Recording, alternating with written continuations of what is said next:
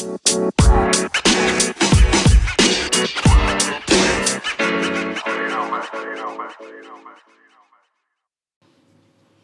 semuanya, welcome back to my podcast, Andar Sofian Podcast.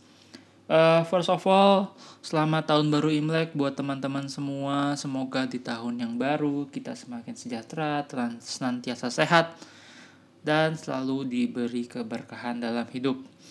Um, thank you yang udah terus dengerin podcast gue, uh, yang udah bantu share yang udah kasih feedback. Pokoknya terima kasih buat teman-teman semua.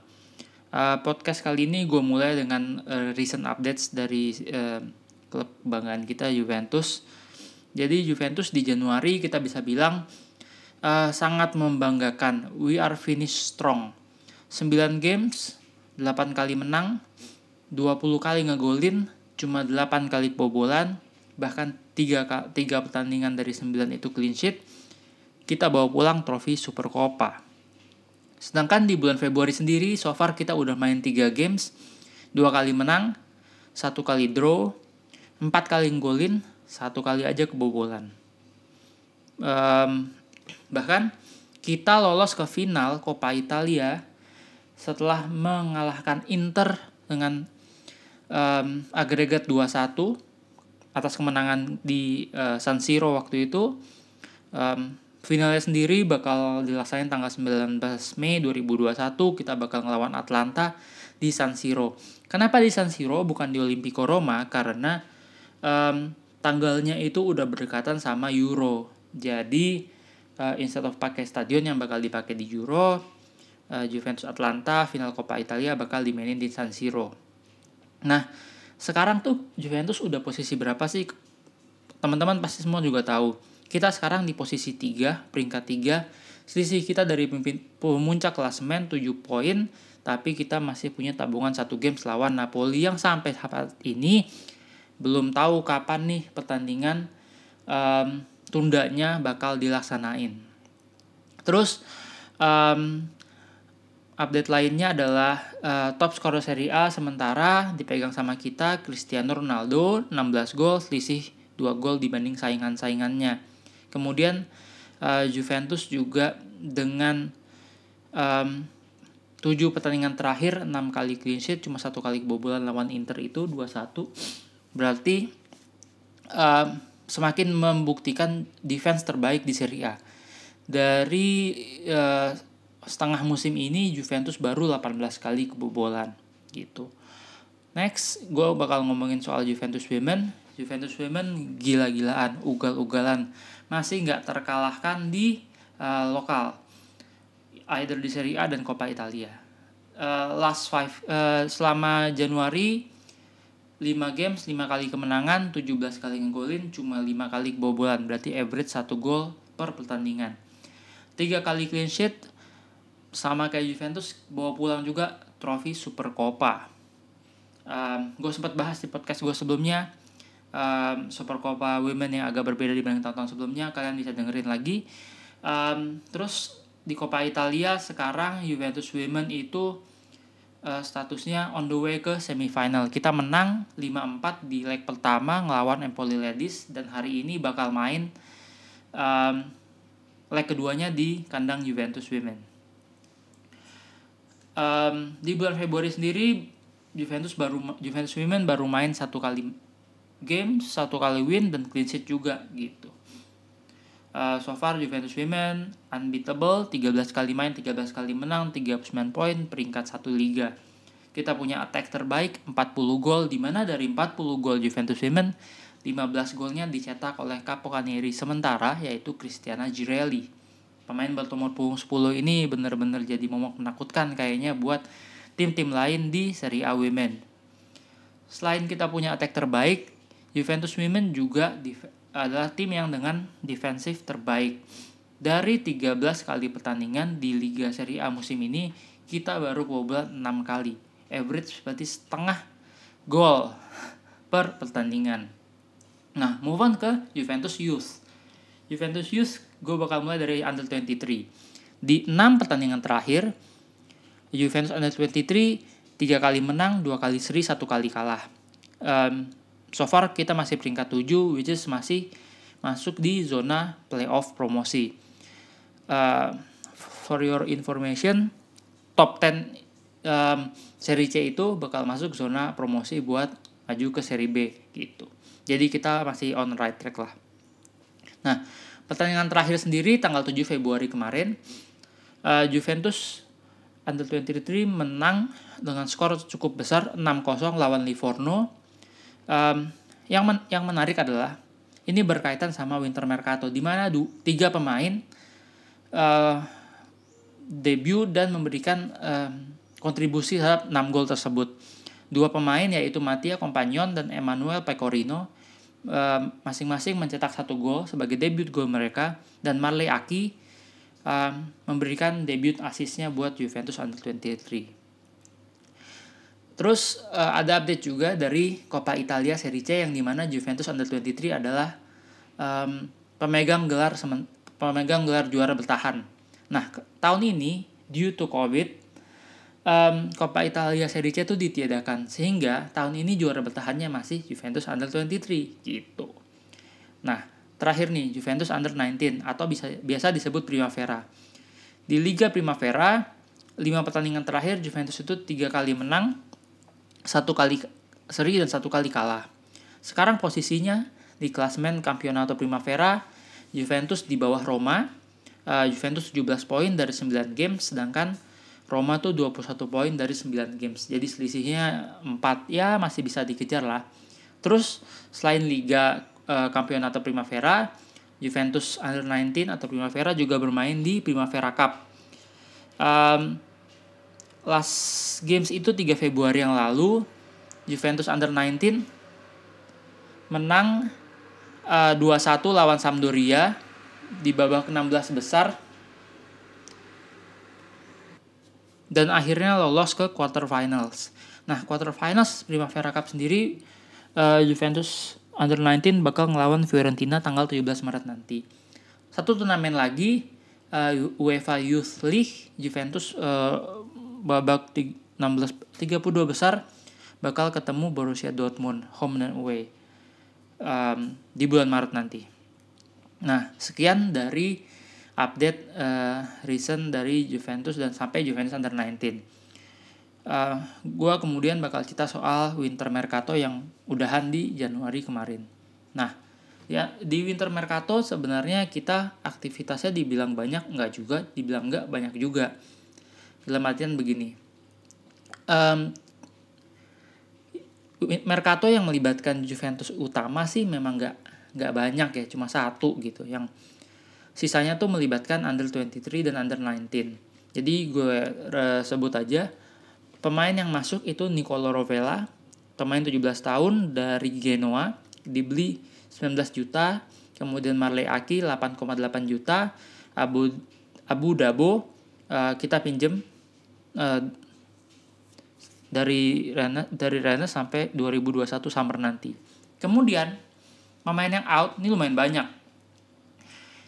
Pertama Nicolo Rovella yang tadi kita beli 19 juta dari Genoa, kita pinjemin balik ke Genoa sampai akhir musim ini. Kemudian ada Wesley yang kita loan ke Sion, ada Rugani yang kita loan ke Cagliari, ada Luca Kokolo yang kita loan ke Cremonese, ada Stefano Gori yang kita loan ke Pisa, ada Sami Hedira yang kita lepas free ke Hertha Berlin, ada Elia Petrelli, salah satu top scorer uh, Juventus ada 23 musim ini, kita berhasil jual 8,5 juta ke Genoa. Kemudian adalah Manolo Portanova, salah satu first team Juventus musim ini. Um, kita jual 10 juta ke Genoa, kemudian Franco Tongya hmm, part of under 23 under 19 kita jual 8,8 juta ke Marseille dan Kevin Monzialo kita jual 2,5 juta ke Lugano. Juga ada Santiago Ocampos kita jual 300 ribu ke Jerusalem. Nah, dari seluruh transaksi ini, Juventus mendapatkan plus Valenza 27,8 juta euro. Which is menurut gue uh, it's literally a good business gitu. Kayak dengan nama-nama yang banyak bahkan Juventini sendiri nggak nggak nggak kenal gitu namanya kita berhasil dapetin duit hampir 30 juta euro which is biasanya nih uh, dalam 10 tahun terakhir average pendapatan dari plusvalenza pemain tuh 20% gitu. Nah, di masa covid kayak gini ketika pendapatan dari matchday nggak ada komersial dari um, merchandise juga logically logikanya menurun ya pendapatan dari Plus Valencia ini signifikan pasti pengaruhnya buat keuangan Juventus kita nanti bakal lihat sih di pertengahan tahun ketika ada uh, laporan keuangan di akhir musim. Jadi karena ya gitu yang yang benar-benar tetap ya cuma sponsor sama plus Valenza aja nih yang bisa dimainkan lah istilahnya di masa covid ini. Kalau match day kan benar-benar tergantung uh, izin dari dari pihak yang berkepentingan ya. Kan seperti kita tahu sempat di awal musim um, seribu penonton tuh sempat masuk gitu cuma berapa pertandingan terus akhirnya dikarenakan situasi yang lebih memburuk lagi due to covid akhirnya sampai sekarang masih penonton belum bisa balik ke stadion gitu. Nah, hari ini 13 Februari 2021 gue bisa bilang eh, buat kalian yang eh, spend long weekend di rumah aja kalian bisa nonton tiga pertandingan Juventus. Eh, jam 6.30 kalian bisa lihat 6.30 sore waktu Jakarta ya. Ini gue sebut waktu Jakarta Kalian bisa nonton Albino Leve lawan Juventus Under 23, ini ada di YouTube. Kemudian jam 20.30-nya ada semifinal leg kedua Coppa Italia Juventus Women lawan Empoli Ladies, ini ada Juventus TV dan ada di YouTube juga. Kemudian uh, jam 20.355-nya uh, kalian tutup hari ini dengan pertandingan Napoli lawan Juventus ada di Bein Sport. Gitu. Ini pertandingan seri H terakhir menuju tanggal 18 Februari nanti. Akhirnya kita bakal kembali ke Eropa. Uh, bakal ada pertandingan Porto lawan Juventus round of 16 UEFA Champions League. Nah, um, beberapa update soal pertandingan hari ini adalah uh, Dybala, Arthur, Ramsey, Bonucci ini cedera. Bonucci dibawa ke Naples, yang tiga nggak dibawa ke Naples, tapi situasinya um, kurang baik lah gitu. Jadi Ya semoga badai cedera dan badai covid tidak melanda Juventus lagi mengingat jadwal kita yang lumayan bakal padat nih apalagi bakal main di Eropa gitu. Um, ya itu sih mudah-mudahan ya, gue rasa kita semua bisa berharap yang sama. Nah ngomongin tadi soal pendapatan dari um, penjualan pemain under 23 dan under 19 yang yang memberikan plus Valenza yang lumayan banget buat Juventus gue bakal bahas uh, soal 17 pemain yang sejak tiga tahun terakhir uh, di era Allegri, di era Sari dan Pirlo berhasil um, mendapat kesempatan either dipanggil ke tim utama atau bahkan bermain secara reguler di tim utama. Apa dan juga pemain-pemain yang akhirnya stay di under 23, stay masuk bahkan masuk terdaftar di Juventus atau bahkan akhirnya kita jual dan kita pinjamin ke tim lain. Gue bakal bahas satu persatu, semoga uh, bisa menambah informasi buat teman-teman tentang pemain-pemain muda Juventus. Pertama gue bakal bahas soal Alessandro Di Pardo. Alessandro Di Pardo itu masuk ke Juventus summer 2017 Pemain kelahiran tahun 99 ini awalnya masuk ke tim Primavera dulu. Uh, karena waktu itu Under 23 belum ada. Seperti kita ketahui Under 23 itu baru ada di 2018. Nah, sejak 2018 di Pardo itu uh, consistently 3 tahun bermain di Under 23. Nah, akhirnya tanggal 27 Januari 2001 kemarin uh, di pertandingan Coppa Italia ngelawan Spal uh, dia mendapatkan debutnya di bawah Andrea Pirlo. Kemudian berikutnya Nicolo Fagioli. Pemain yang, yang lahir tahun 2001 ini um, sudah ada di Juventus sejak 2015. Jadi benar-benar uh, produk youth sektornya Juventus. Tahun 2018 sebenarnya Fagioli udah sempat dapat debutnya bersama bersama Allegri tapi bukan di laga resmi waktu itu uh, kalau kalian ingat Juventus USA Juventus lawan FC Bayern nah Fagel itu main tapi Kalau pertandingan resminya sendiri sebenarnya dia menunggu cukup lama. Dari 2018 baru bisa mendapatkan debutnya itu di Coppa Italia ngelawan Spal Januari kemarin di bawah asuhan Andrea Pirlo. Kemudian Hamza Rafia. Hamza Rafia kalian pasti ingat pemain yang um, dalam pertandingan lawan Genoa di Coppa Italia mencetak um, gol penentu kemenangan Juventus pemain tahun kelahiran tahun 99 ini um, mempunyai darah Tunisia namun berpaspor Prancis.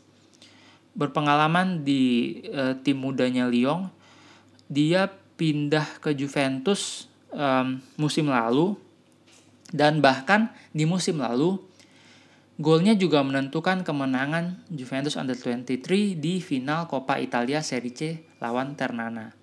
Jadi ya lumayan dua golnya diingat oleh Juventus sebagai dua gol yang sangat menentukan satu menentukan lolosnya Juventus di Coppa Italia kemudian yang satu bahkan memenangkan trofi pertama untuk Juventus Under 23 gitu.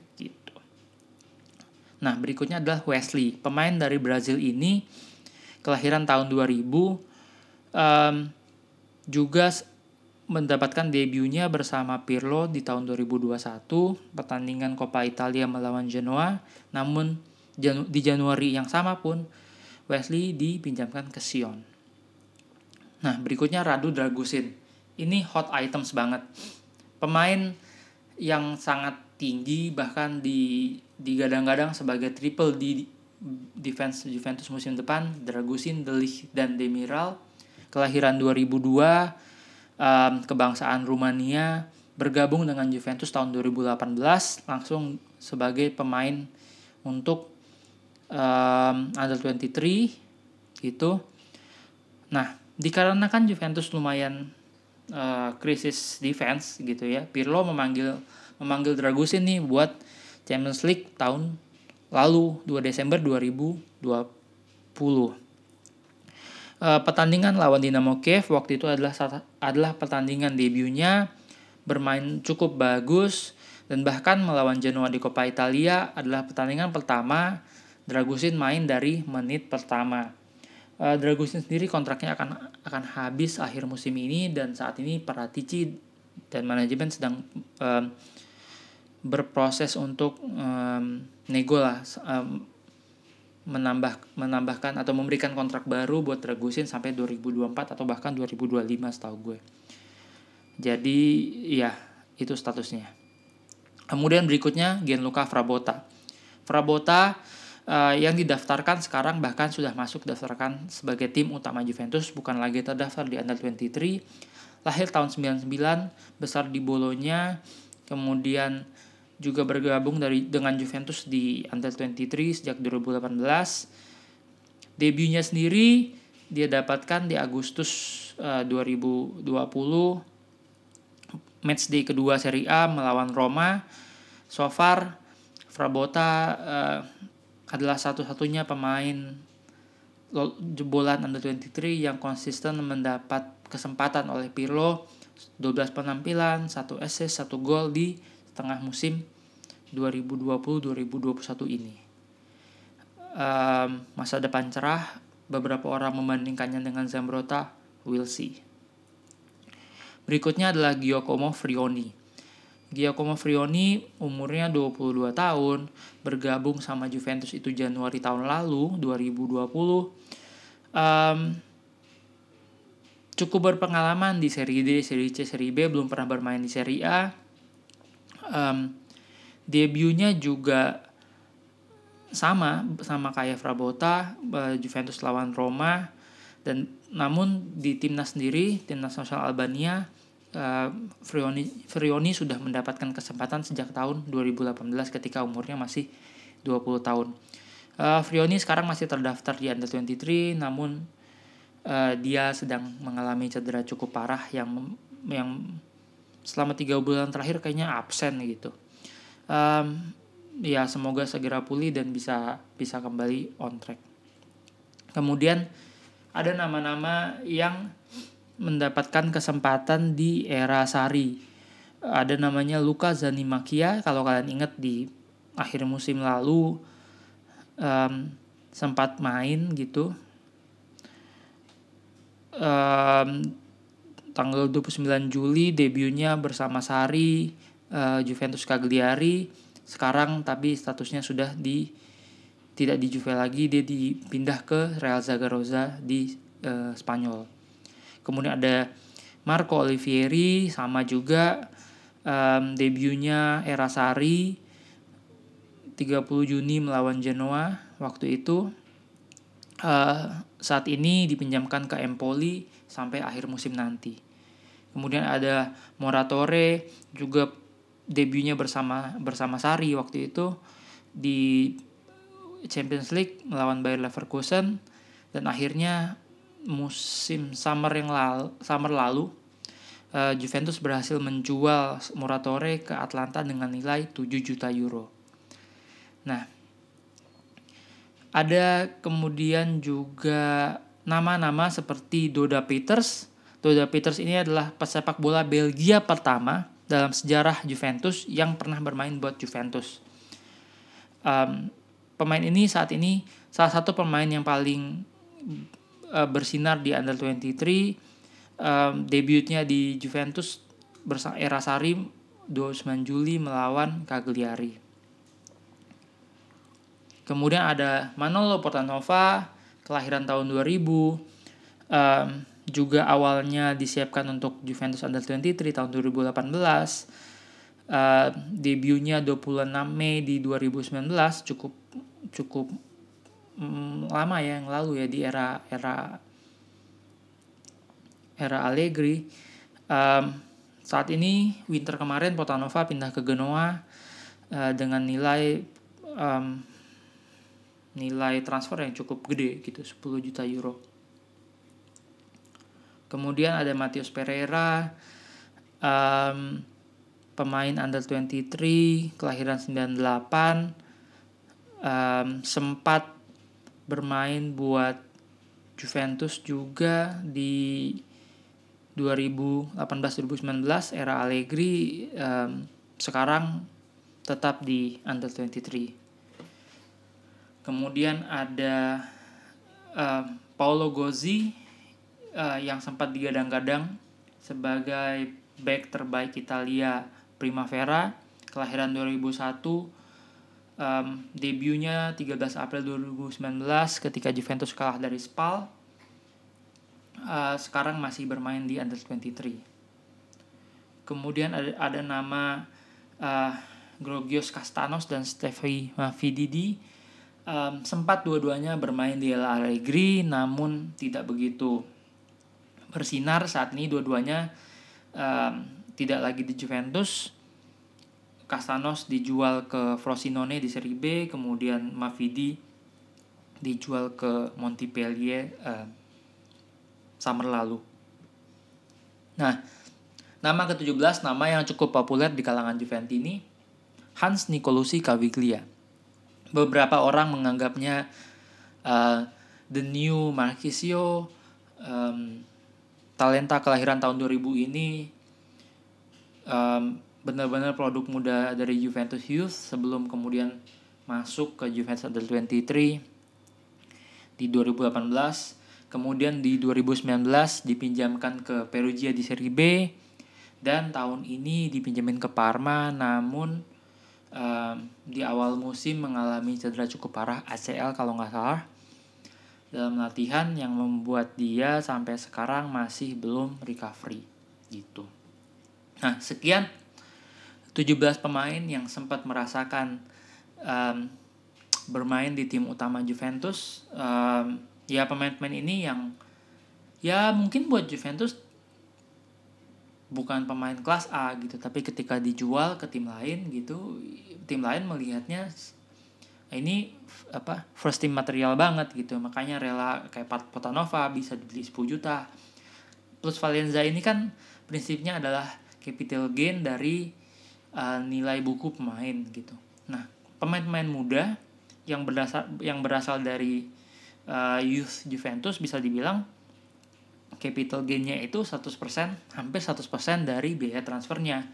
Karena Juventus tidak ada modal ketika uh, pertama kali mendapatkannya gitu. Jadi kayak Portanova 10 juta itu benar-benar bersih 10 juta gitu. Kayak Petrilli delapan setengah juta tuh hampir bersih 8 juta buat Juventus. Itu dia kenapa plus Valencia di winter mercato kemarin kita bisa dapat hampir 30 juta euro.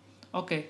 Uh, sekian dari gue selamat menyaksikan Juventus hari ini happy Juventus Day um, terima kasih sudah mendengarkan Under Sofian Podcast. Terima kasih sudah uh, berbagi ke teman-teman uh, kalian. Um, have fun, stay have, stay healthy, stay safe. Uh, Forza Juve, ciao ciao.